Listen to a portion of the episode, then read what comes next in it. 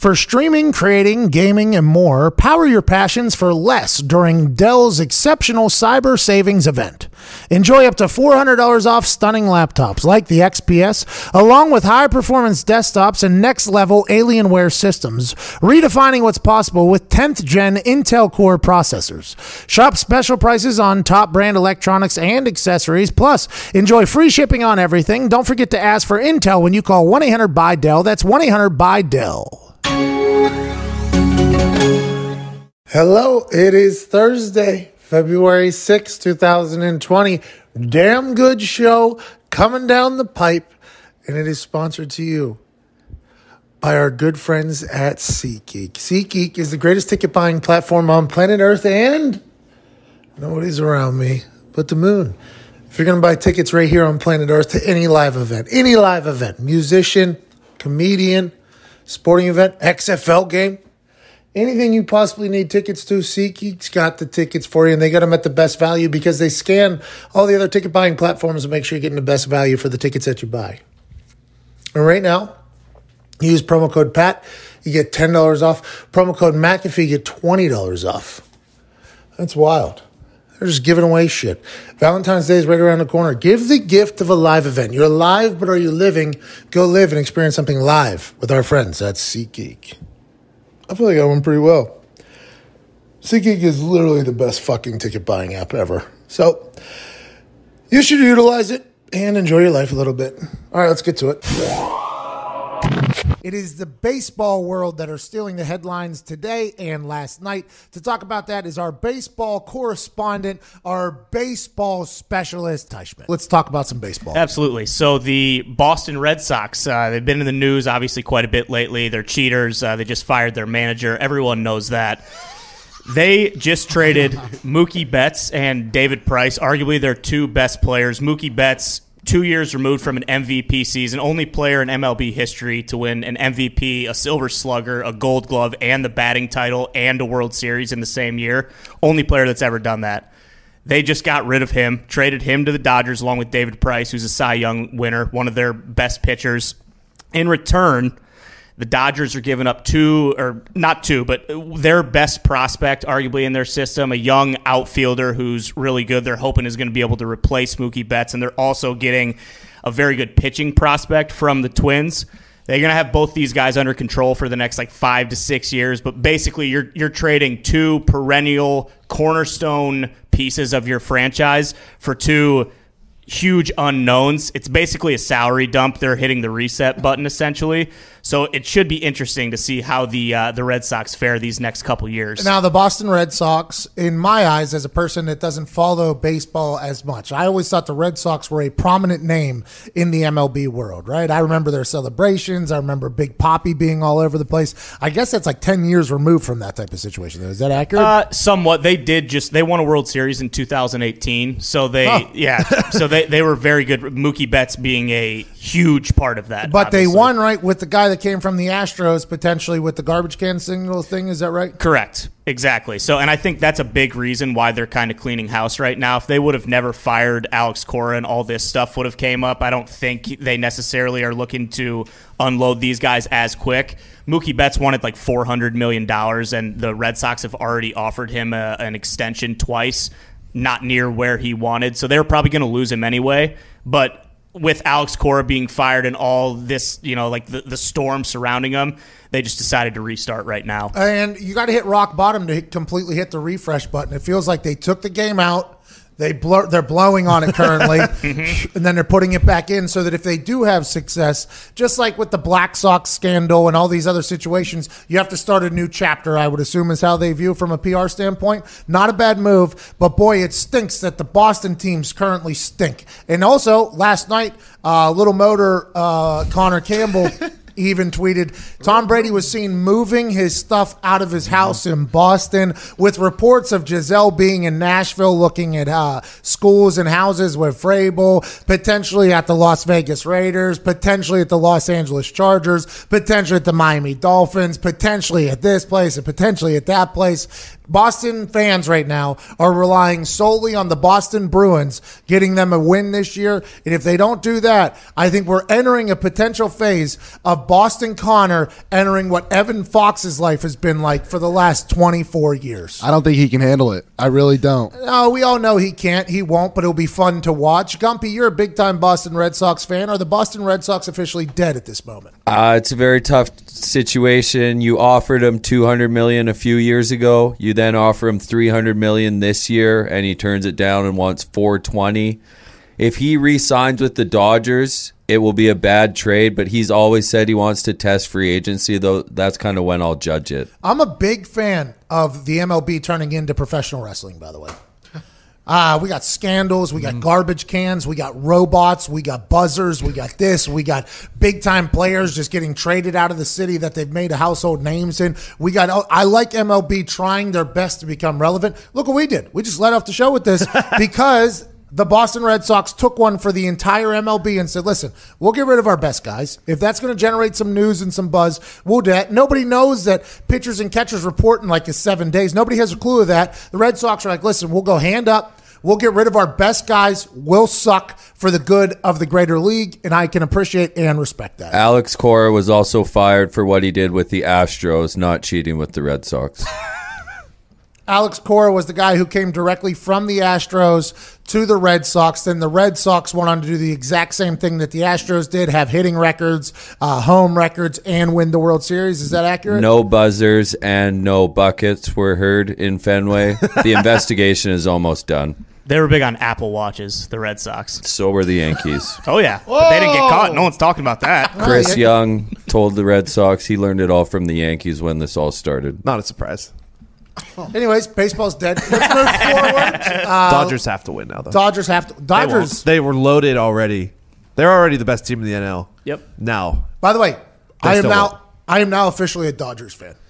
I was- Kershaw's going to blow it again. I was a Yankees fan back in the day when they just spent all the money on everybody. Okay. I'm like, you know what? I understand that people probably hate this, but I grew up in a town with the Pittsburgh Pirates, and Pittsburgh Pirates stink. They've gotten worse. They stink, stank, stunk, and their ownership is the worst in all of professional sports. I understand that some people say maybe the Dolan family are there with the Knicks, or or maybe the Mets family is bad, and I understand that because it's a big city, and if they suck, a lot more people know about it. Just dive into what the Pittsburgh Pirates ownership has done for I don't know the last 10 40 years whatever you want to do they stink so whenever i saw that a team was trying to win in this baseball game this game that uh, to be honest i always found a bit boring but i like whenever people are trying their outright best to win i became a yankees fan then uh, the old man the boss or whatever what is his name George Steinbrenner. yeah, what was his nickname though? Yeah, the Boss. The boss. Whenever he passed and his kids said, well, "We're not going to do that anymore. We're not just going to dump all of our money into players." I'm like, "Okay, well, I'm out on you guys then, right? I, I, I want a team that wants to just completely go bankrupt to win. Sounds like that's the Dodgers now, and I am a big fan of the LA Dodgers. All of a sudden, The Yankees are back It's as still the well. Yankees, yeah, they yeah. just they just spent more money on one guy than the uh, Pirates' entire payroll. Yeah. So maybe I'm back on the Yankees. I don't know, but I like those people that go all in attempting to win. Good for baseball. Um, NBA is also happening.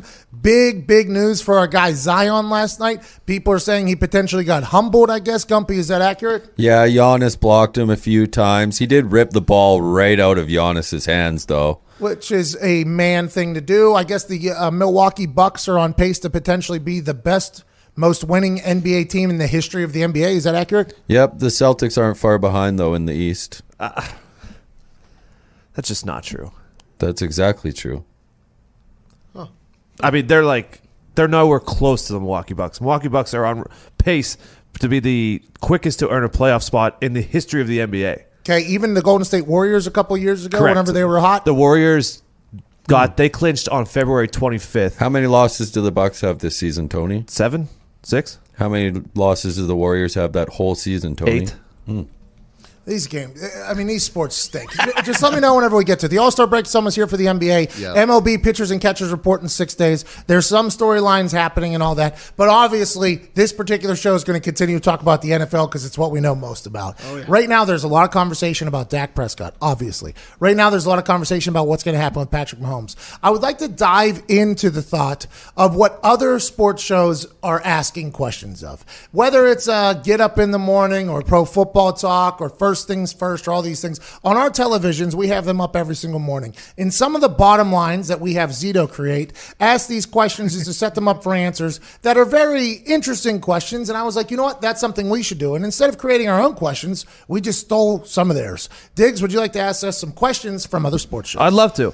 Should Dak sit out if he gets franchised? So I don't think Dak should sit out if he gets franchise tag. First things first, it's $27 million guaranteed. Okay. It is a guaranteed payday. I got franchise tagged uh, after my rookie contract because the general manager eh, wasn't the biggest fan of mine. I think he wanted to send me out of town. Mr. Irsay said, Brother, McAfee's not going anywhere. so they franchise tagged me the next morning. Okay. And I couldn't sign that thing quicker. Right. I, as soon as I heard about it, I was like, how much am I getting? Two point what million guaranteed? They're like, yeah. I'm like, "Pfft, that's more money than I deserve. That's more money than I could have ever imagined getting. And I signed it immediately. Now, everybody knows that the franchise tag is the average of the top five salaries at your position without any bonuses, right? So, for instance, for me, it was kickers and punters, top five without any bonuses. And it was two point something million at the time. And I signed it quickly because I was like, yo, I'm, I'm becoming a millionaire as soon as I signed this thing. This is awesome. Never expected. I think we're actually on a flight to Canada for Nick's little brother's birthday. We're going to Niagara Falls because he turned 19. Okay. So I got a text message basically saying I'm getting franchise tag. We were in Canada and I looked around and I said, I'm a millionaire. I'm a millionaire. Let's go have a great time. We got all the loonies and toonies in the town. Now, I. Once again, just like the day I got drafted, I didn't understand that a signing bonus that the money doesn't just hop into your account like as soon as you sign your name. It took a little bit. So I was almost broke, but I mean, we went for it in Canada. And for me, for Dak Prescott, this is a guy who has outplayed his pay. I mean, everybody knows that. He retired Tony Romo. He has performed at a level that you could have never guessed that he was going to perform for where he was drafted. He hasn't made a lot of money on the field in comparison to other quarterbacks who have done what Dak Prescott has done. Now, going into a contract, the coach that you've had getting fired is a wild move for you. Okay. So for me, going into my contract year, Jim Caldwell gets fired, whole new coaching staff, whole new general manager thing. Even in high school, going into my senior year of soccer, coach gets fired, see you later. In college, going into my senior year, coach gets leaves, new coaching staff, see you later. It's just one of those things where Whenever you have a new GM, a new coach, whatever, they don't have a new GM, a new coach, you have to reprove yourself. And those people have visions of what they think the future is supposed to be. I would assume that this franchise tag is much more McCarthy's decision than it is Jerry Jones' decision. I would assume that Mike McCarthy is saying, Hey, I would like to know how I like this guy, how we get along before we sign this guy up for a five year massive deal. I would like to know that I get along with him. Now, many people are saying, well, if Dak gets franchise tag, he should just hold out because he deserves more. I agree. I think Dak has done everything you could possibly do to deserve and earn a massive contract. It just so happens that the situation that he's currently in with a new head coach, a new set of coaches around him. Now, Kellen Moore stays, but everything like that. I think this is going to have to be yet again for Dak Prescott, another prove it year for Dak. Now, I don't think it's fair. I don't think it's right. I just think that's the situation that he's in. Now, would you take $27 million guaranteed if you're Dak Prescott? I know I would. Now, am I anywhere near the position that Dak Prescott's in for potentially getting a hundred and some million dollar contract, which is what he owes? I, I agree he deserves that, but in this particular situation, I think you sign it. I think you continue to prove that you're an outright baller. You make a lot of money off the field because you're Still the Dallas Cowboys starting quarterback. You build up a relationship with Mike McCarthy and then you get broken off after next season, especially if they get to the playoffs. Jerry Jones in that magical interview he did while promoting um, Salvation Army. Salvation Army, he said, I, I just want to win a game. Okay. I just want to win games. And my hand does not get cramps when it's writing checks. I think if you go back in history, though, he didn't want to pay Tony Romo. He didn't want to pay this guy. He didn't want to pay. Sometimes it's not the cramp that gets in there, but it's he definitely gets mind blocked whenever he wants to do it. It's a massive amount of money whenever you're dumping in a quarterback, and I think they want to make sure McCarthy and Dak are a good fit. But if I'm Dak, I don't ruin anything that I had going this past season. This past season, he was a much better quarterback than he'd been in years past. Let's continue to ride that train. Let's not get rusty. Let's dominate and know that on the other side, there's a massive contract coming. Or you can just sit out, chill, and then there's just a massive question mark on who's going to want to pay a guy that chose to sit out an entire year because he didn't want to make $27 million guaranteed It's like a Le'Veon Bell type situation. Le'Veon Bell wanted to sit out for this, sit out for that, and he ended up in the end not really getting as much as he had hoped. He did get 37 million guaranteed, but he was nowhere near the player that he was before that. I think Dak, it sucks. It absolutely sucks the situation he's in, but I think he's he's got to play and get that 27 mil. For Dak, he's made 4.7. And then if he gets tagged and gets 27, he'll be up over 30. But so how does the insurance policy work? What if he plays on that franchise tag year and has like an Alex Smith type injury and he can never play again? So I got a Lloyd's of London uh, insurance policy on my legs whenever I was franchise tagged. And it's quite a hustle, man. I- I mean, I had to pay like fifty thousand dollars for this thing, but it was a fifteen million dollar insurance policy. And the only way I would have got this Lloyd's of London insurance policy, you know, and and you you feel like an idiot if you don't get it. The only way I would have got it is if I couldn't have physically kicked a ball for twelve months. So I would have to have an Alex Smith type injury. Mm-hmm. I would have to have a lawnmower soft my leg, and if it did, I would have got fifteen million dollars. Boom on the spot 12 months later. But you have to get okayed by all these doctors. Like hey he couldn't have performed he couldn't have performed he couldn't have performed. It has to get all that checked. But i assume he's going to get a lloyd's of london or whatever. I assume he's going to get that. But it is it is exactly what you said. It has to be like an Alex Smith type mm-hmm. injury. It can't be because he sucks and ruins his future uh, earnings. It can't because he gets hurt for a couple games during the season, which could potentially hurt his future earnings. It has to be like a career-ending, devastating injury to get your money. And I signed up for it because everybody around me said it was a smart decision, and it was uh, fifty thousand dollars down the drain. but uh, I would have got it. I would have got it if it wouldn't have happened. So I assume he'll do that, and I think Dak should play. And I'm excited for these chips to continue to stack on Dak's shoulder because I think last year was his best year yet, and I can't wait to see what he does with Mike McCarthy, who has been notoriously great with quarterbacks and offenses. Now, towards the end there with Aaron Rodgers, obviously got a little bit. Um, Discontent between them, but I think if you look back at Mike McCarthy's offense, you look back at what he's been able to do with quarterbacks. I think Dak's going to have his best year yet next year. Obviously, the situation's different because it's a different guy's money, but I wonder if he looks to it like Zeke this past year. It's like we got a new coaching staff. The last thing we need to start off this season is a bunch of drama and like a media circus surrounding me not playing this year and holding out. Well, and what if they go on and win a Super Bowl and he has a year like Patrick Mahomes and gets 200 million instead of what he's supposed to get, right? You got all these people that are like, yo, he, he's owed this. Could also, let's flip it on its other side here. What if he plays better than he's ever played and he somehow earns himself even more money? That which is possible, especially with the jump that Dak Prescott made from the year before to this past year. I'm excited to see what he does next year. Joining us now, bringing two boxes of the best pizza in America. Oh my God. This guy grew up in a town right next to us. He did. He and I lived very different lives. He would go on to become an absolute physical specimen and the greatest defensive player to potentially ever play in the NFL. He just got broken off by the Rams last year. Well deserved.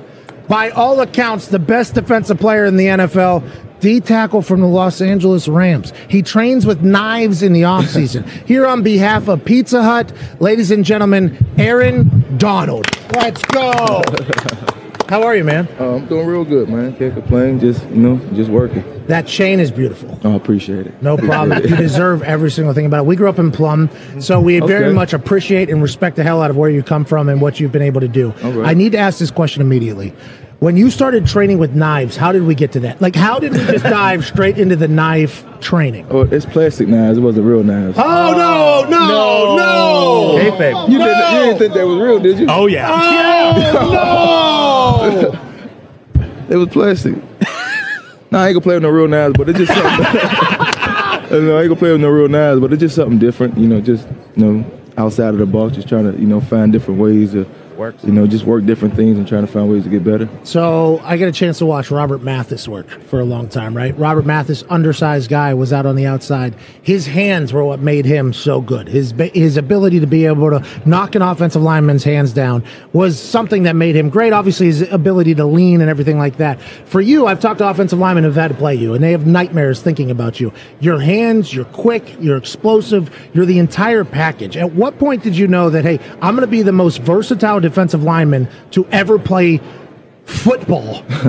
was that something you've always had in mind, or was it just something you kept adding to your game and adding to your game? Well, well, over time you pick up different things as far as you know, pass rush moves. Um, um, from learning from different coaches, technique wise, and, and, and just you know learning and just absorbing things, and you just as time go on, you work different things, you get better at it, and then you you know you, you kind of get, get your own little complete arsenal, your, your, your best thing that you're at, your, that you're great at as far as pass rushing to you know different things you got to do to try to split a double team. So over time, just learning, you know, having great coaches, having great you know teammates around me. So um, you know, just been working. You know that the people on the other side of the ball are just scared to death of you.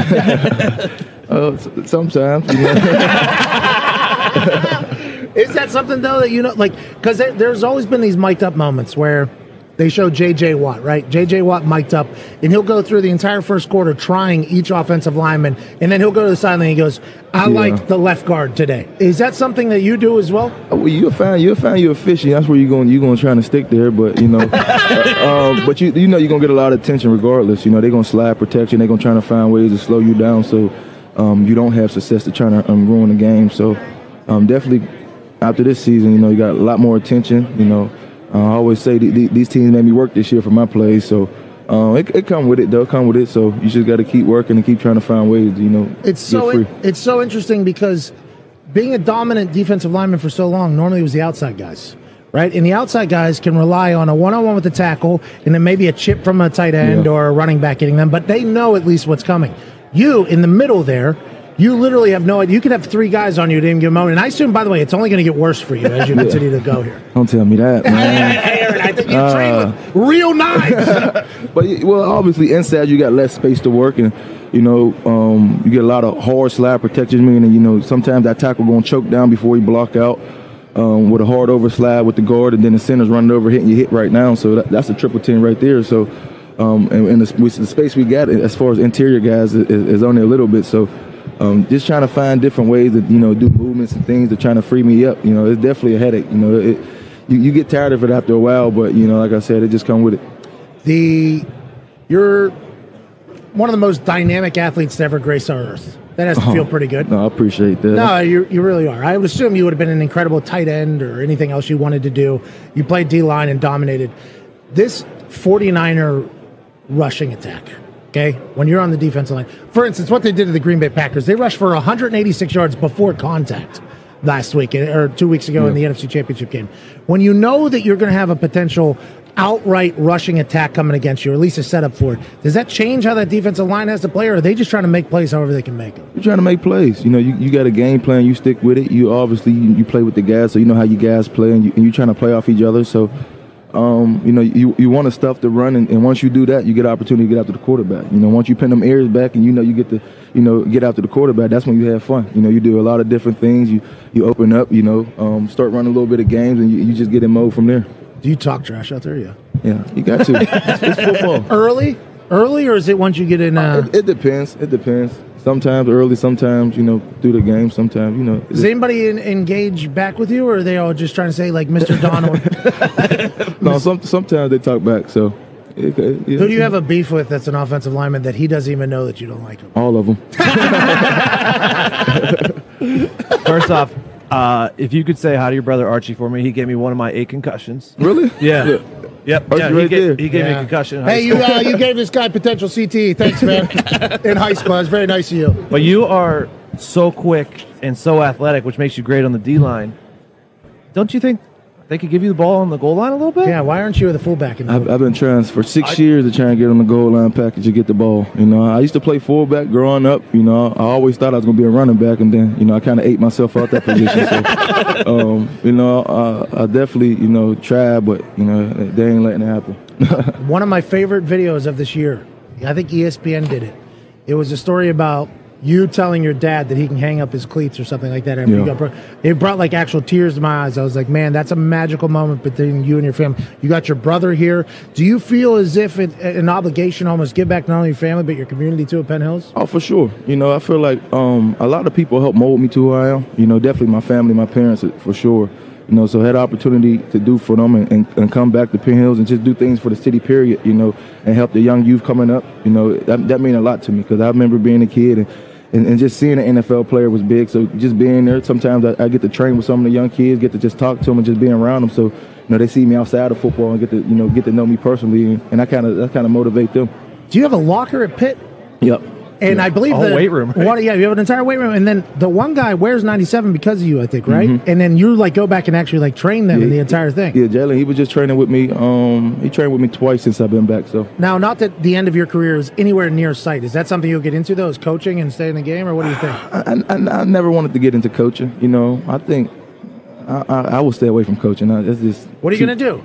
Um, I don't know. You know, right now it's just football, and then you know probably getting some business things from there. So How's LA, man? Everybody talks about Los Angeles getting a football team. Everybody thought, you know what? Los Angeles players won't be able to handle it. The Instagram Explore page is so deep out there in Los Angeles. There's a lot of opportunity. There's Yeah. a lot of Yeah. options. I don't know how you guys have been able to stay focused on football out there in Los Angeles, but what is it like to be the team of Los Angeles right now? Oh, it's good. You know, um, definitely you start, you know, doing what you're supposed to do on the football field. You get a lot of support.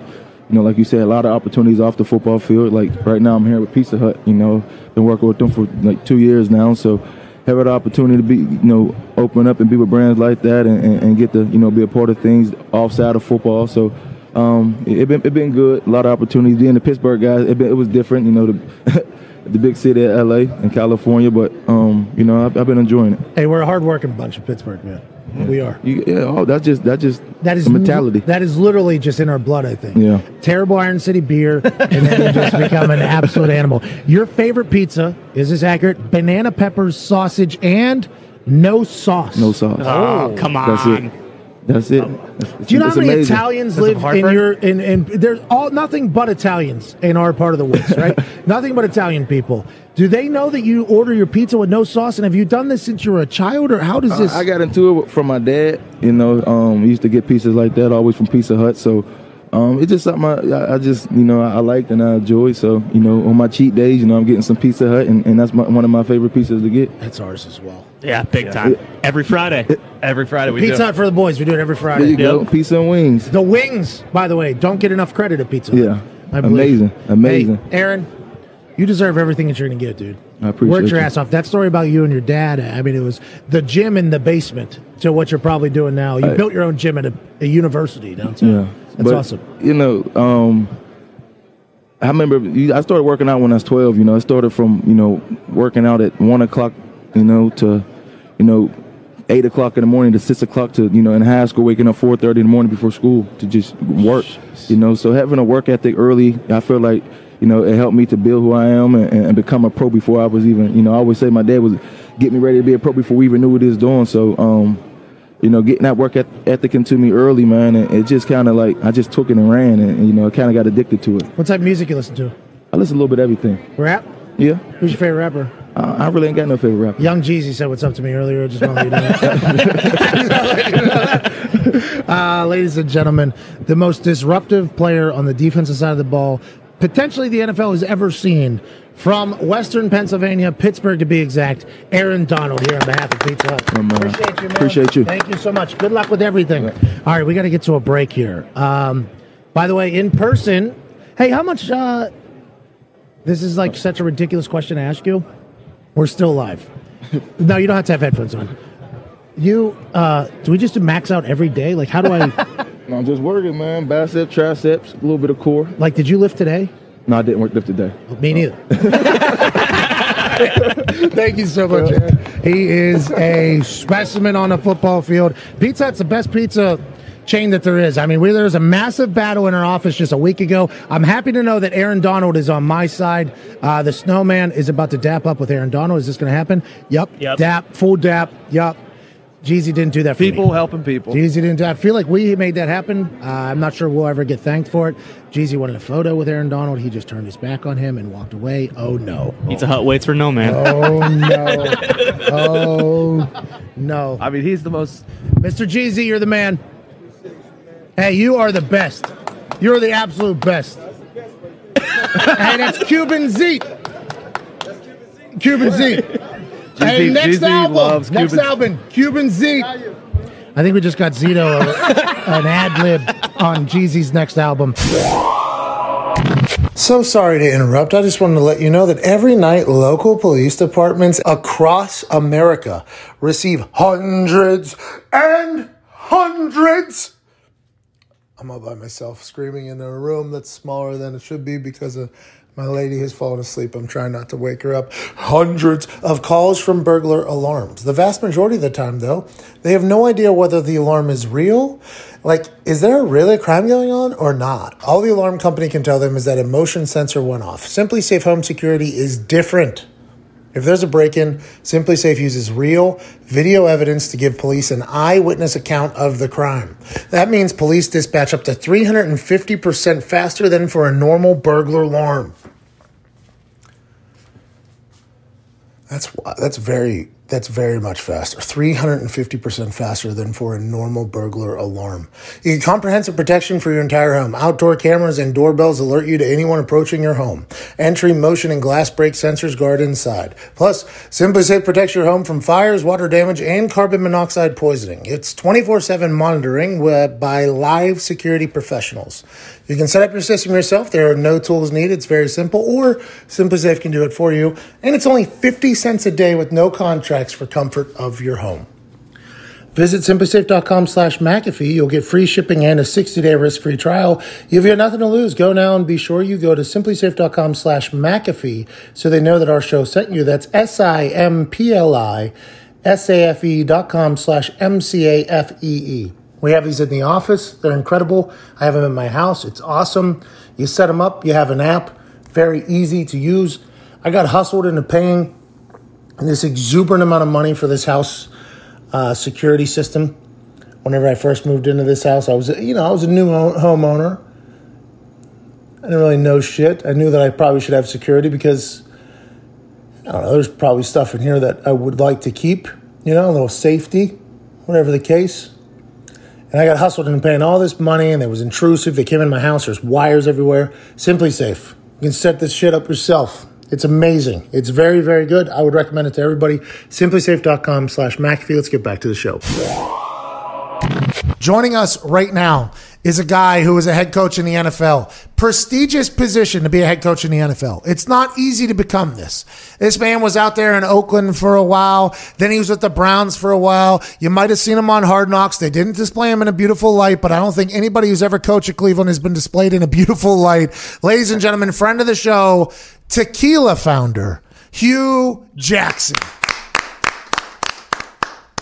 Hey, Pat, it's always a pleasure to have an opportunity to talk to you. Hue, I, have said this to people both on air and off air. After our conversation about a month ago, I have completely became a Hue Jackson fan club member. I'm a big fan of yours, my brother. Uh, thank you. I really appreciate that. No problem. You watch the Super Bowl, obviously on Sunday. Every yes. coach's dream, no matter when you coach, is to coach in a big game. Now, if, when, what is your biggest takeaway from that Chiefs Niners game? Do you think that the Chiefs are beginning a dynasty right now and that offense is going to be powerful even after they have to pay Patrick Mahomes? Or do you think this Niners defense is going to be one that's going to be able to maintain the wins and Jimmy G is going to be a quarterback for winning in the future? Well, I think it's a combination of everything you said. I think, first of all, when you think about the Chiefs, obviously they got a very good young core of players, an unbelievable quarterback, a great coaching staff. You know, their defense is starting to play really well, too. I think uh, Coach Spagnuolo did a great job uh, from a defensive standpoint to put them in position to have a chance to win the game. But uh, Patrick Mahomes is going to be the key to the Kansas City Chiefs for years to come. Uh, when you go and you think about um, San Francisco, they had an opportunity to win a game. Uh, they were up, you know, in the fourth quarter, uh, up by a couple of scores, a score and a field goal, I believe, 10 points. They get a turnover. You think game over, you know, but it's uh, that's the time when the quarterback has to really show up. And I'm not going to say that Jimmy didn't. Uh, I don't have those answers because I'm not sure exactly what they were trying to accomplish, but huh. it seemed like the game got away from him there you know, and then all of a sudden you look up in uh, Kansas City with this quarterback who has this never say die attitude, finds a way to win the game.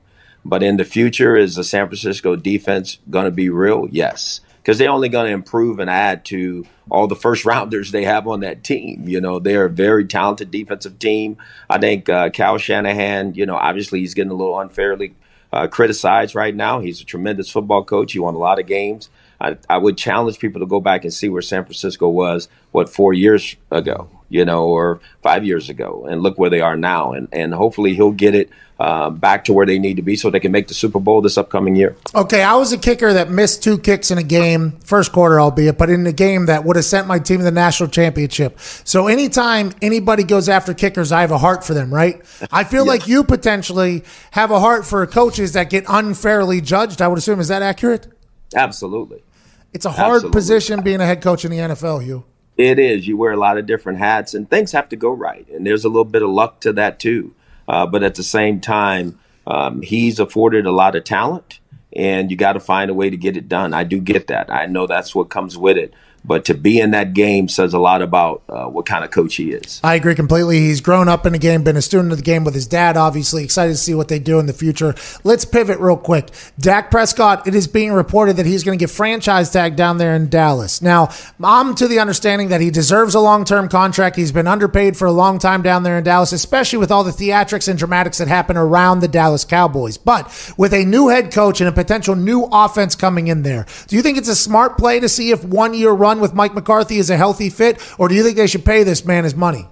I think they should pay him, and I tell you why, Pat, because they kept the offensive coordinator who watched him transcend his game this past year. Okay. And so it, it'd be different if that was an entirely new staff, but there's still pieces there that they're still, you know, they kept the coordinator for a reason because they really believe that him and I'm sure Dak really, you know, they worked well together. So that's the only reason why you do that for a head coach who's an offensive head coach. So I think uh, they made a decision that this guy is their future. They're trying to do everything they can to put him in the best environment so he can be all he can be. And I think this is just the other character that's out there. You might as well pay him and get it over with. Coach, you were a coach who had the first overall draft pick and a coach with the Cincinnati Bengals.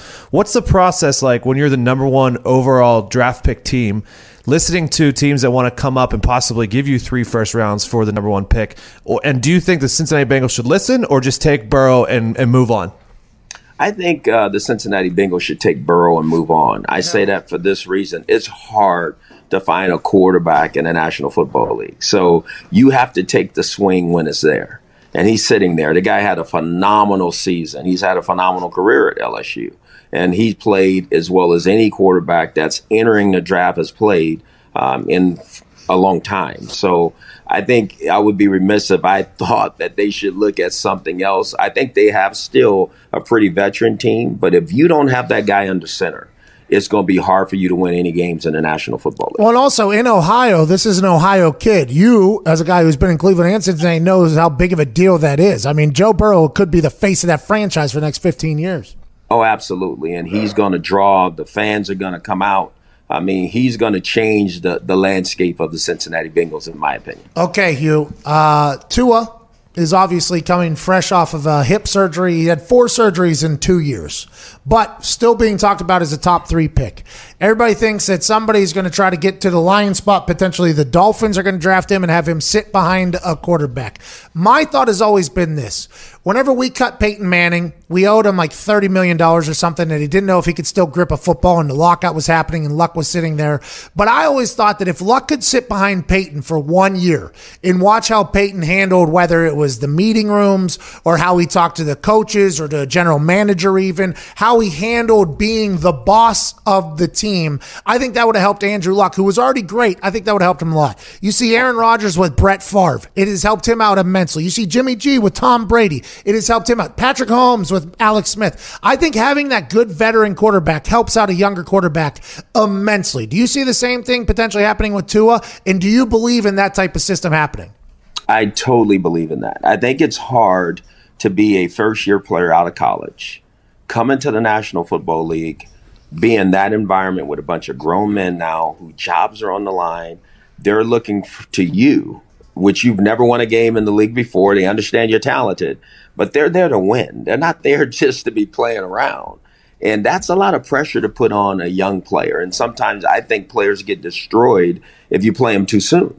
So if this is going to be uh, the the the most important asset in the organization, make sure you have the right plan in place for him to have long term success. It's not about early success, but we all know early success leads to long success. So let's do everything we can to put him in position. And I think playing a guy too soon really hurts him. Yeah, it seemed like you were kind of conflicted with that with Baker and Tyrod there whenever it happened for Baker Mayfield. It seemed like you very much wanted Baker to kind of follow in the footsteps of what Tyrod was doing, getting in early, the film study and things like that, because those are things that can really shape a player. And it almost felt like the organization and fans are potentially looking a different way. Uh, that's a that's a very difficult decision for a coach to have to make.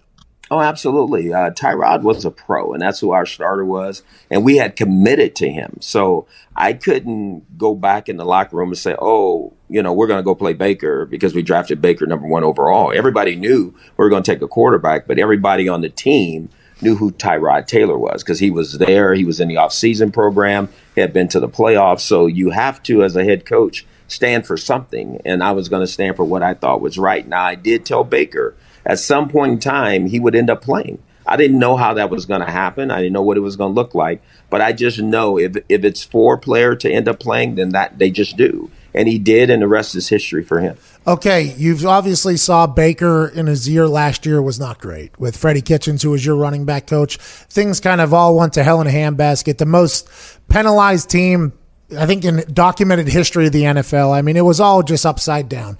Baker now won um, on Get Up this past week and did a media tour. Seems like he's changing a little bit. What do you think from knowing Baker from the beginning, seeing success, and then seeing this fail this year? What do you think it's going to take for him to really get over the hump and become a premier quarterback in the NFL? Well, I think uh, first, first and foremost, he's talented enough. There's no question about that. I think uh, watching his humility over the last couple interviews he's had says a lot about him.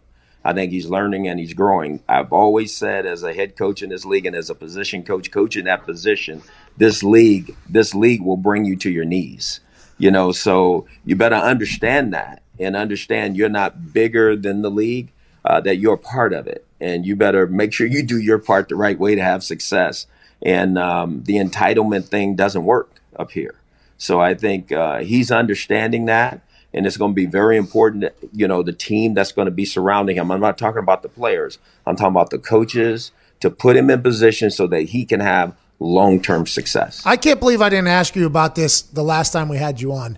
You were coach of Myles Garrett, obviously. He had an outburst out of the middle of nowhere. Everybody said it was out of character, but it was a bad look for the league, bad look for him, bad look for the Browns. He's going to come back next year. What do you expect from Myles Garrett, both as a human and a player, as he comes back on the field? Myles will be very contrite about what happened. There's no question about that. That's a good but word, he, by the way. he will be, and that's the that, that's where it has to start. I really do because the act was something we had all never seen before. So he does have to go rebuild himself that way. But he's one of the most talented players and people I have ever been around. I was surprised and shocked at what happened. Um, uh, do I think he can recover from it? Yes, I do. Uh, his talent is is immense, uh, but it's not going to be about his talent. It's going to be about how he handles the media and how he handles, you know, what has happened to him. He can't be bitter about it. It happened. Got to accept it and move on. I can't even fathom what the meathead offensive linemen are doing. oh my god, I can't even fathom it. Coach, you, t- you talked about drafting a quarterback number one overall and playing them early. You were with Andy Dalton. You won a lot of games with Andy Dalton. When they draft Joe Burrow number one, is there any chance Andy Dalton can be kept there, or do you think Andy has what it takes? They'll they'll cut him and then have Andy play somewhere else. Well, I think um, as an organization, this is just my opinion. I think you have to have somebody in place to play first and foremost, regardless of who you're drafting, number one, two, three, four, you know, especially at that quarterback position. You don't know if that guy is going to walk in a building and be able to handle and manage all the pressure and stress that comes with that position. Uh, college football is a little bit different than the National Football League. Now you're drafting a guy because you believe he can, but what if he can't? Now you've put your organization and the team in a situation where they can't win. So I think it's important that you have the right plan in place. I think there's a time and a place to play those guys. Some guys play early and they do well and then they fall off and they come back. Some guys don't do well early and then they understand the National Football League because they don't have that mentor that Pat talked about earlier um, out in front of them. And then all of a sudden they figure it out and they start playing. Every organization I think is different, and I think there's all kind of ways to do it. But at the same time, I would like to have a guy that's already there who has played that can help lead this guy through and, and have him understand what it's going to be like. You need a team full of pros. Like that's the difference between is you have to have pros, right? And I think there's a difference between good football players and pros. And I think I think back to the Hard Knocks episode where Reggie Wayne was up for the Hall of Fame this year and he didn't make it. He'll make it eventually because he deserves it. Not only on the field, but you know he's a stud. But I, whenever what I noticed from Reggie Wayne is he would run extra routes before practice. After every single practice, he was on the jugs machine. And then when I watch Hard Knocks, you had to punish somebody by sending them to the jugs machine. Like for me, that was a big sign of the type of players that were on that team. Like it shouldn't be punishment to go to the jugs machine. That should be what you want to do. And I think it's interesting. How do you create that culture where you get a bunch of players that like want to be pros? I, I don't think I fully understand it. Well, I think you said it though, Pat. I mean, that's the pros are who win. Yeah. At the end of the day, that's who wins for you. So you're you got to have enough of them on your team so the younger players can see what it looks like, and then they will follow suit. That's when you have a really strong culture. Um, like you said, if you're making a guy go do it, you, you probably don't have the right veteran in that room. Yeah. You know, the pros, they understand in order for me to stay here and, and belong here, I got to be as good as anybody playing the game. And they chase that. And they may not become that, but they chase it. So you have to have enough pros that show people how to do it. Uh, what the hell are you up to? Marvin Lewis just got hired uh, by the Arizona State team. What are you doing? You are we getting back in the game? Are we chilling? Are we selling tequila? Well, I was selling tequila for sure. I am I am itching to be back in the game. Uh, I want that opportunity again. There's no question. I mean, I think we've seen uh, this cycle of hiring and how it's been, and I'm not even talking about even a head coaching job, just overall period. So um, you know, you got to wait your time. I guess that's what they say. You know, and Hey, I'm not you- a very patient person, but we'll figure it out as we go. Hold on, let's talk about this because this is a big deal. Eric Bieniemy, offense coordinator of one of the most talented offenses to ever grace our NFL, didn't get a ho- head coaching gig. Right? Didn't get a head coaching gig. And mm-hmm. I asked, and I even said it, and this might be me being a stupid white guy, very naive. I said, How the hell is this guy not get a coach? And everybody's like, Well, obviously, there is one certain X factor that you will not mention, and it's this Rooney Rule, which Roger Goodell had to have had to re they have to reconsider. How do they fix that? And is that something that in 2020 we shouldn't even be talking about? Like what the? I, I, You, you just said it. The fact that we're even talking about a Rooney Rule tells you that we're still not where we need to be. You know, that's first and foremost. My question to you, Pat, I'm going to give you some information. Do you know how many minority offensive head coaches there's been in a 100 year history of the league? no. Five. Oh my god. Do you know how many minority head coaches there's been overall offensively or defensively in the 100 year history of the league? 15. 18. I was close though. I mean, that was good. So That is sad, though. That is a sad, is, sad stat. We, we talk about it a lot, but I, I think people got to dig deeper and to find where the answers are. Because in the National Football League, in my opinion, it's been going on for 100 years. Nothing's changed. So, and the league is still growing. It's still getting better. Still making a lot of money. I know the people say the color is is is white and it's black. No, it's not. It's green. And that's what mm. everybody got to understand. I mean, because the league is growing, so everybody said, why do we need to change everything? Why do we need to fix this? Well, there's a diversity issue that's been there for a long time. And so, in order to fix it, you have to get with the people who make the decisions. You have to make sure the owners understand everything that goes on. There's a diversity report that comes out every year. I never knew this until since, until since I've been out of football. And people need to look at that and find out what's in that report. I think a lot of people will be shocked. You, I can't wait to see you get back in the game. We got to get to a break. I can't thank you enough for joining us. I'm going to drink the hell out of your tequila. You're the best. Thank you. I appreciate it. Attention. Don't skip ahead. Okay. I have an important question to ask you. When was the last time you were driving through a storm and thought, wow, I love not being able to see a damn thing when I drive? You probably haven't. Now, driving in bad weather doesn't have to be a headache or a nuisance, thanks to the new Michelin Endurance XT silicone wiper blades. These blades last through everything to prove it. Michelin just put their new Endurance XT silicone wiper blades to the test on a world record breaking 16,000 mile drive from Alaska to motherfucking Argentina to show just how durable these blades are.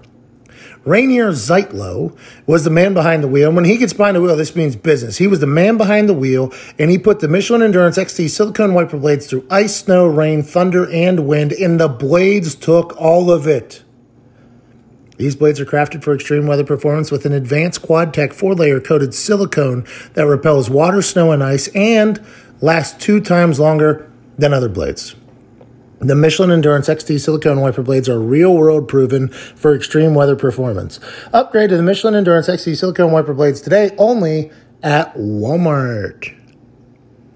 Only at Walmart. Game changer, man. 2020 out there. There was something that kicked off this Kansas City Chiefs Super Bowl parade today that I don't think I've ever seen in my entire life at a victory celebration. Just about an hour ago. Now this is supposed to start at 11:30, I believe, which is an hour from now. About an hour ago, 2 hours before the parade was set to kick off on the parade route, a car was in the middle of a police chase and got pit maneuvered. This is straight out of a movie. It's real life. The car had four police officers following it at about the speed of five miles an hour, with roughly 2,000 people scattered around the parade route. They're driving right down the parade route. They pit maneuver a Ford Taurus. It starts smoking as if it's GTA. And then there's cops surrounding this. All the while, drunk Kansas City Chiefs fans are just watching in awe of what the hell just happened. So, congratulations to the Kansas City Chiefs for winning the Super Bowl for the first time in 50 years. Congrats, congratulations to Kansas City, Missouri for getting to host a statewide party. And congrats to the Kansas City Chiefs for having a police chase end in the middle of their Super Bowl parade because that is something that'll probably never happen again. I don't even know how you get in there. It's gated off. This guy had to do real work. He was evading police officers. I mean, this is just a wild scene in the middle of Kansas City. Who would have thought Alex Smith would have drove a Ford Taurus? A lot of people say it's either Bosa, Kyle Shanahan, uh, Alex Smith, you name it. I'm happy for the Kansas City Chiefs fans getting a little wild this morning and forgetting that they're not supposed to go down this, the parade route. The team is supposed to go down. An easy mistake there whenever you're drunk and in a Ford Taurus at 9 a.m. You're right, though. How does that happen? Isn't like the entire city shut down for something like that? You would think. I have no idea how it happens. I love that it did. Yeah, it's incredible. Incredible. Nobody got hurt. It looks like. Probably had fake credentials. This is straight out of a movie, though. This this this this dude popped over the curb, through some grass, and then gets in the middle of the. He's just getting beat up by four. Oh, this is beautiful. Today's going to be a wild day. The Lombardi Luge. Shout out to Travis Kelce in the Kansas City Chiefs for doing something with the Lombardi that should have been happening a long time ago. In the NFL, when you win the Lombardi, there's a lot of kissing of the Lombardi. There's a lot of hoisting of the Lombardi. There's a lot of praising of the Lombardi. But unlike the Stanley Cup, which becomes a massive character in of itself. We saw it with Ovechkin in Pittsburgh. I was very lucky to be a part of like 45 Stanley Cup wins, which is why Pittsburgh is the real hockey uh, town. Stanley Cup, Mr. Lord Stanley time. would bounce around from bar to bar as if it was its own human. Hey, Lord Stanley's coming in, open up a table, let's get some brews and booze for Lord Stanley Cup. Stanley would come dancing in with either a Russian or a Canadian behind it, and it would get beers dumped in it, it would get dumped off the balcony into people's mouths. I mean, the Stanley Cup becomes this mm-hmm. thing of itself in celebration. The fact that Travis Kelce figured out a way to turn the Lombardi into a party. I absolutely love it. I'm very thankful for Travis Kelce creating the Lombardi Luge and utilizing it in a beautiful fashion to chug beers and make the Lombardi a lot more than just a trophy piece. It is now a character in the party, and that's what I'm here for. Yeah, maybe they should make the football at the top should be come off halfway so that they could pour stuff in it and eat cereal out of it just like they do with the Stanley Cup. It'd be cool if you could make that thing like a bong, you know. And, Yeah, yeah. I, and I guess it depends on Sure wh- where you're from. They uh, now I'm not talking about a vitamin bong. I'm talking about I guess in some parts of the world they call it a funnel, like Yep. a beer funnel. Don't Those like people that. are wrong, by the Mhm. way. You are you are 100 percent wrong. I understand though that that's what you call it. Just like the people that call cornhole bags, you're wrong, but it's it's completely pop is pop. It's not soda. I mean, there's a lot of things that we can go on and on about, but a beer bong, a beer funnel. If somehow the Lombardi could like maybe you could fill up the football on the top mm, and then mm. release a hole out the bottom. Now we're talking about the shield really buying into the fact that it's a celebration. There's a lot of pressure on Travis Kelce today. Jason Kelce dominated the Eagles parade. I know. I'm worried. I'm worried about it because he's going to have to one up that, right? Like, let's assume that those brothers, both, both very successful, both both very talented. They're probably very competitive with each other. Travis Kelce's going to give a speech today at some point, and it's going to be judged against his brothers. That's just how it's going to go. I think he's already beating his brother, by the way. He started the Lombardi Luge. He had that epic speech up on the uh, stage after winning the AFC Championship. You got to fight. They didn't give him any time, but he got in uh, in five seconds. He got the entire stadium to cheer alongside him. Now he's going to have to give a speech in front of the entire state that already has had a police chase in it. I mean, it's going to be an epic day for Travis Kelce, but he's going to be judged against his brother immediately. I mean, if he's smart, just load up the beer luge. Just do that like a hundred times up there. People will go nuts. Absolutely. I mean, those those videos of Gronk catching beers shirtless in in Boston and just absolutely housing them. I mean, that that is something that I do have a little bit of regret. Is that I never got to be a part of a Super Bowl parade. Yeah, you would have done quite well. Oh, I think so. I think so. Back in the day, that would have been fantastic. Let's get to um, teams that are in the top 10 drafting this year. Okay. 49ers were the second pick of the draft last year. So although they lost the Super Bowl, let's remember that one year ago today, the San Francisco 49ers were a team that everybody talked about being atrocious. They were a team that two years ago, going into the season, they had a quarterback in Jimmy G that was brought out there, was undefeated. They were being talked about as being this all time great team, ready to make a run. Jimmy G in the third week zigs instead of zags, tears his ACL. They stink completely. Number two overall pick. They obviously pick up Bosa. This year, they become an absolute buzzsaw until they run into the Kansas City Chiefs and Patrick Mahomes in the Super Bowl and lose. Next year, which team that is drafting in the top 10 could potentially go on the run like the Niners did. Let's go through it. Cincinnati Bengals, they're going to draft Joe Burrow. Although all the conversation right now is whether or not the Bengals will trade Joe Burrow or the pick to, to somebody else to pick up other first round draft picks. I think they'll draft Joe Burrow. I think Joe Burrow will make their team automatically better. I think Joe Burrow will probably win six, seven, maybe eight games. Cincinnati Bengals are in a very difficult division. Lamar Jackson's still there. Ben Roethlisberger's coming back. The Browns, if they could ever get it together, are there. It's going to be a tough sledding there for rookie Joe Burrow, but I think they'll be better. I don't think they'll be the 49ers, though. Redskins, pick number two. Nobody has a clue what's going to happen there. They were giving people fits the second half of the season with Dwayne Haskins at quarterback. We talked to Ron Rivera just two weeks ago. He said Alex Smith, who was a great mentor to Patrick Mahomes, is allegedly coming back and he's going to be healthy. Those two will compete for the starting job. But if anybody has any interest in Alex Smith, I assume they will take that, let him go, get some other picks. I don't think the Redskins will make a run just strictly because they're the Redskins and Ron Rivera can't be a magician so quickly. I think they win games. I don't think they become the Niners. The Lions. Hey, Matt Patricia, friend of the show. Hey. Matt Patricia, friend of the show. We like Matt Patricia a lot, but it just seems as if something in Detroit is always amiss, and that is going to be very difficult and tough sledding to get any wins there, especially with Aaron Rodgers still in town. Kirk Cousins is still in town, and uh, whatever the Bears are going to do, let's assume that they're on. uh, It's hard to picture the Lions. Number four, the Giants. I think this team could potentially be the team that makes a run next year. One of them.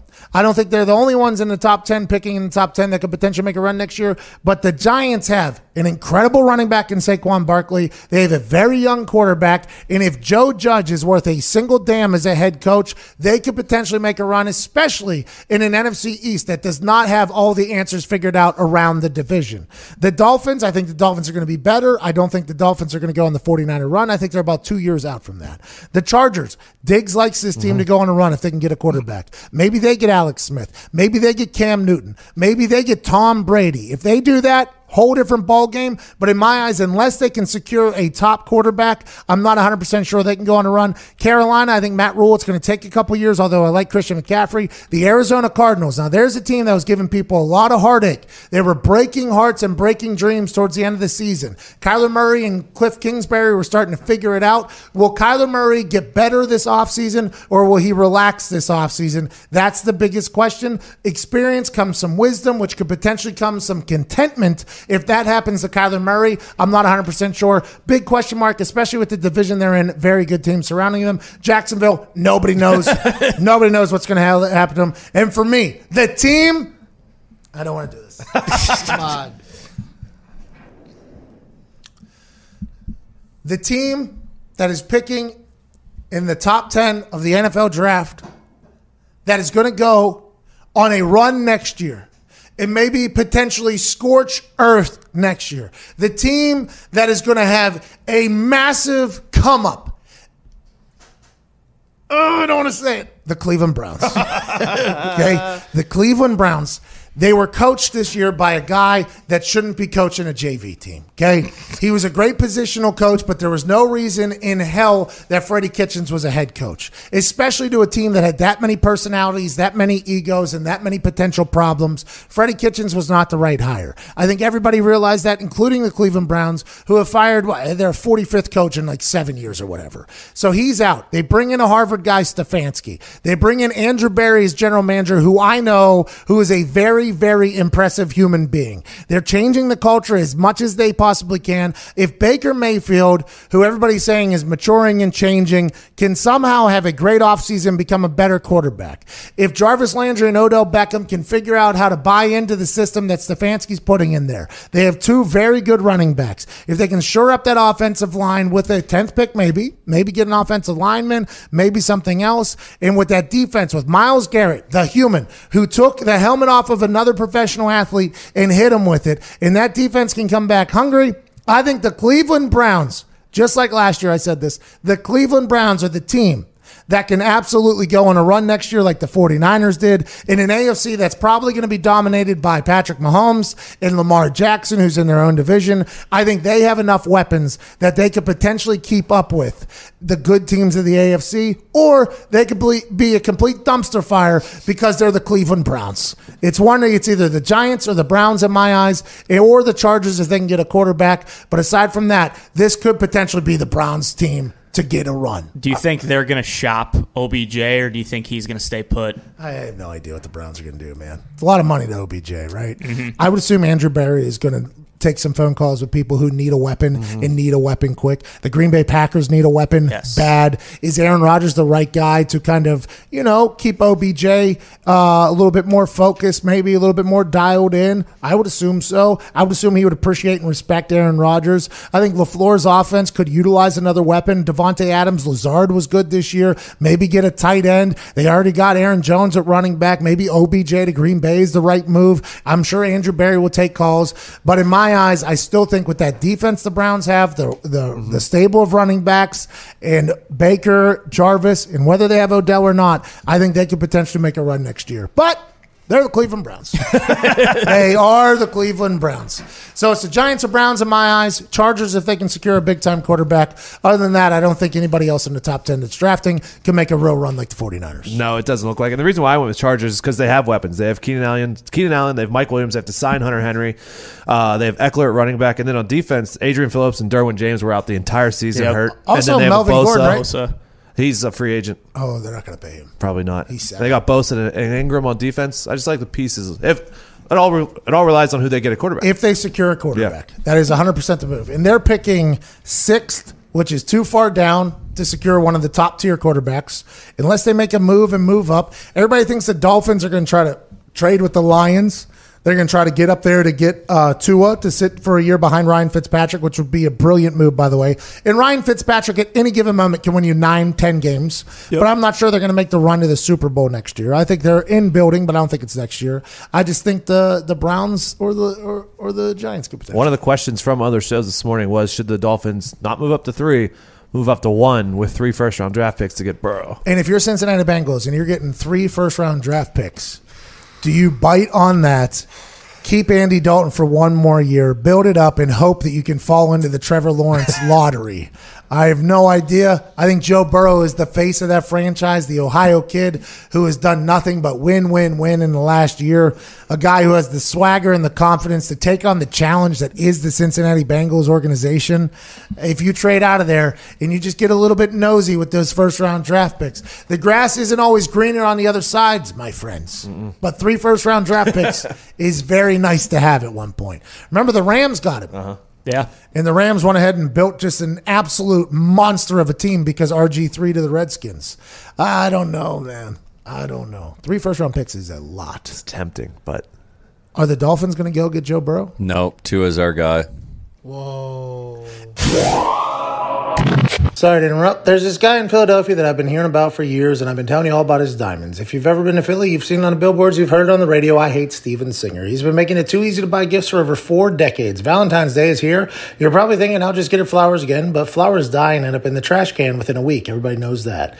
Give her a gift that lasts as long as your love. A real 24 karat gold dipped rose from Steven Singer Jewelers. Picture it a real long rose long stem rose, preserved and dipped in 24 karat pure gold.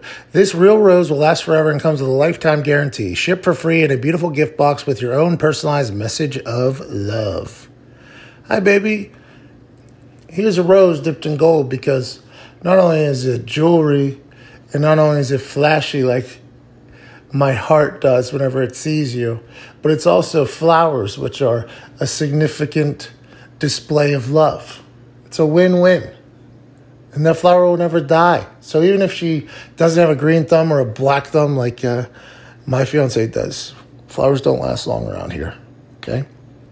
Doesn't matter because these ones don't wilt or die, and you can write your own personalized message of love. Hello, romantic king, for this Valentine's Day. If this is your first Steven Signature's Red Rose is a classic and only 59 bucks. Go online to IHateStevenSinger.com, click on the roses, and become a hero this Valentine's Day. That's IHateStevenSinger.com. Steven Singer Jewelers, one place, one price. And that's Steven with a V. IHateStevenSinger.com. Let's get to some news from Nick.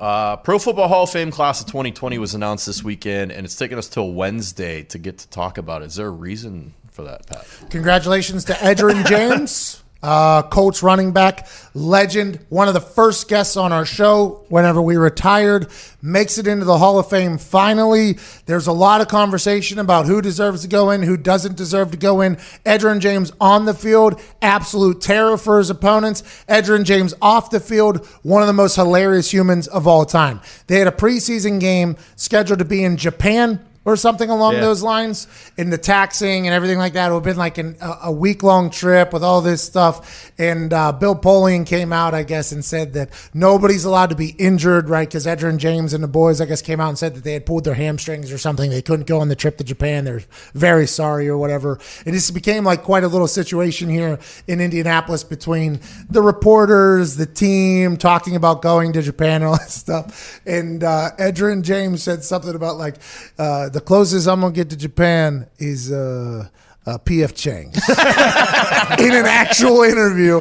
Then fast forward, Edge ended up going. They just sat. They didn't play at all. It was a massive thing. I'm sure he was happy to go, but at the time, Edgerrin James, if he was around during the social media era, he would be one of the favorite football players on earth. Just a hilarious individual, good guy, and now he's a businessman and he has an adult uh, gentleman's uh, ballet down in Miami. Never ever changed. Edgerrin James never ever changed, refused to change to try to get in the Hall of Fame. He gets his Hall of Fame bid. I'm very happy for him. Very happy for Cowher. Very happy for Jimmy Johnson. Very happy for um, go ahead, say it. Steve Atwater. Steve Atwater. Isaac Bruce, Steve Isaac Hutchinson. Bruce, greatest show on turf. Very happy for him. Steve Hutchinson, all these guys. Very, very, very, very happy for them. What about friend of the show, Who's that? Troy Polamalu? Troy Polamalu is the definition of a first ballot Hall of Famer. Okay? Troy Polamalu is a guy who, when he was on a field, You had to watch. He was Lamar Jackson, but on the defensive side of the ball. Whenever the Pittsburgh Steelers were playing, now I grew up in Pittsburgh, so I was obviously forced to watch him play with my father being a diehard fan and Pittsburgh being a diehard fan and them having a lot of success. But I think even if you weren't in Pittsburgh, watching the Pittsburgh Steelers play when Troy Polamalu was on the field was must see television because he didn't play by the rules. He played by no rules. He had a feel for the game that nobody else knew about. He had this instinct and this sense of what was going to happen before it was going to happen. There's legendary videos of him predicting what the snap count's going to be. There's legendary videos of him timing things up perfectly. And then there's obviously one night in Pittsburgh, Pennsylvania, where he ruined one child from Pittsburgh's dreams. There was one night in Pittsburgh where Troy Polamalu decided that a kid who grew up in the East Hills of Pittsburgh will never ever get a chance to fulfill his lifelong football dreams, which is score a touchdown in the NFL. And for that reason, that's why we haven't talked about Troy Polamalu going into the, the Hall of Fame because those were my dreams that he ruined. That was my life he decided to poop on. That was my evening in front of my friends and family on national television where I was supposed supposed to score a touchdown, but instead Troy Polamalu decided to do something he had never ever done before and just line up right in the gap where I was supposed to walk into the end zone, making a shift to the short side of the field, which has never happened, happen. And for that, I will forever remember Troy Polamalu as being a very mean person. I was thinking- Congrats to him, though. I was thinking about how when you were talking about Troy and how Pro Football Focus grades. Like, good luck trying to grade him. Like, you had no idea what he was supposed to be doing. And I said this on Rich Eisen show because, you know, I was named punter of the decade by Pro Football Focus, the first ever punter of the decade. There will be other punters of the decade.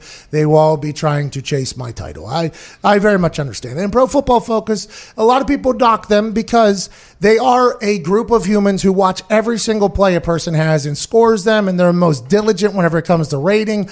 The AP gives out the All Pro, but those are mostly just media writers who pick fan favorites for things. Now, granted, those are good players, and good players become fan favorites, but in positions like punters and kickers, a lot of the writers have no idea what they're looking at. So for Pro Football Focus, whenever I would get a good grade from them, I appreciated it, and I, I very much, because they look at every single thing. Now, what people say is for Pro Football Focus, that whenever they judge a defensive play and they score everybody either plus one or minus one for every single play, they have no idea what everybody's roles are for certain plays. Like you don't know if a safety is supposed to help out a corner, if a safety was supposed to stay in the middle. So you can't really tell if a defensive end was supposed to go or hold. Like it's hard to score people when you don't know exactly what they're supposed to do. For kickers and punters, though, it's very easy to tell what we're supposed to do. Okay, it's very easy to score. You either did your job right, they didn't get a return, or you didn't do your job right. And uh, being the pro football focus punter of the decade is a big deal for me because it is something that they've looked into and they scored properly. But you're 100% right. How would they be able to judge Troy Polamalu and what he was supposed to do? How about the other safety that was on the field with him? Yeah. How about the other safety that was on the field with him? Is he supposed to make up for Troy? He didn't know Troy was going to go do that. Like it'd be very difficult to do that. And he was a guy that broke the mold at football. He was a guy who was a superstar. And for me, he's a guy that I'll forever remember for taking a moment away from me and my parents, me and my family in Pittsburgh, Pennsylvania. If we. If we ever talk to your get up friend Ryan Clark, it would be interesting to ask him that. Like, were you supposed to make up for Troy, or You know, like, did you know what he was going to do? because we thought we knew what he was going to do, and then he did the complete opposite, and he ruined my life. And he did that to a lot of other NFL quarterbacks like myself. Yeah, yeah. So I, I, I stand in good company there. Anything else, Nick? Uh, Jacksonville Jaguars are set to play back-to-back home games in Wembley Stadium in London in the year 2020. So the way they word that, their home games, is very interesting. I guess that's the color of the jersey they'll wear, but that is not a home game. That is actually the furthest thing away from a home game that is possible in the NFL for Jacksonville. Now, I understand that their owner owns the stadium that they're going to play in, so I guess that can be considered a home game. And I assume they've built up quite a little fan base because they're over there the most often. But that is not a Jacksonville Jaguars fan base over there. That is not a Jacksonville Jaguars opponent fan base over there. That is an American sports fan base over there. You got people wearing every jersey from every single NFL team in games over there. You got people wearing basketball jerseys over there. It's a celebration. It's a beautiful thing. I'm thankful that they're getting games in London and bringing them in. I don't think it's possible to have a team over there. It stinks for Jacksonville Jaguars players that have to go over there for two weeks. I'm sure they'll make the most of it and enjoy it and all that stuff. But for the season ticket holders in Jacksonville, all 4,000 of them, this is definitely something that is a sad situation. are we hammering uh, whoever? Or are we hammering the Jags the week two game that Yeah. they're there? For sure. For sure. Or they want to get home and they don't care. You know what I mean? The thing is, it's a we're a routine world. Every human that comes on the show, and even me, that football players are routine humans. Their life is boot camp. Okay, at this time you do this. At this time you do this. At this time you do this. You sleep at this time. You wake up. You do this, and then off season it's like, all right, what do we do for the next two months? We don't know, and then you get back. It's like, all right, you have meeting this time, lift this time, this time, this time. Everything's routine, routine, routine. And then you go to England, and there's a lot of opportunity to go do things. You can get on a train and go to Paris, go shop in mm-hmm. Paris. You can do this, you can do that. So it kind of breaks routine a little bit. It's like a bowl game. I would I would assume that the Jacksonville Jaguars that second game are going to be a hammerable offense. I, I, I believe that's mm-hmm. probably the right move. Nobody knows who their quarterback's going to be though. No. No. Nobody has a clue. And how many more um, fines or whatever will the NFLPA have to institute the Jacksonville Jaguars? It might not even be the two quarterbacks that they have on the roster. Exactly. Nobody knows. Nobody has a clue. Gardner Minshew's in an RV right now. okay, those things are dangerous. We were in an RV in the middle of the Indy 500, almost died. I mean, who knows what's going to happen? But good for the Jacksonville Jaguars. Good for England. Stinks for their season ticket holders. Every single Jacksonville Jaguars ticket holder is getting screwed here out of two games. They had to tarp off the entire, the entire top. Uh, Chiefs punter Dustin Colquitt wins his family's fourth Super Bowl ring. He's the third member of his family to win a ring with his brother and father with the Steelers and Broncos back in the day. That family pops out of the womb punting balls. Dustin Colquitt and his brother Britton. Anytime you need to see like perfect form on something, you just watch them. The uncle is very good. I mean, I'm happy for old Dustin Colquitt. 15 years he's with the Kansas City Chiefs. 15 years. A lot of bad years in there. Stuck it through. Became a monster. Still a great punter. Had a 50 yard punt for his first punt, which hammered the over. The 45 and a half yard punt wins the Super Bowl. I'm happy for him. I'm excited to see him and his 75 children enjoy the hell out of today's Super Bowl parade. All right. I can't thank you all enough. I can't thank you all enough. Today, if I were you, I would go check out our YouTube, youtube.com forward slash The Pat McAfee Show, and look for the video that we dropped this morning, the documentary about redemption for Evan Foxy, and drop your cash tag, which is from Cash App, in the comments section, and potentially win some money from our $2,000 giveaway that we're doing because Evan Foxy hit rock bottom but shot his way out of it. All right. Have a great day. We'll see you manana. Ty Schmidt, please play some independent music.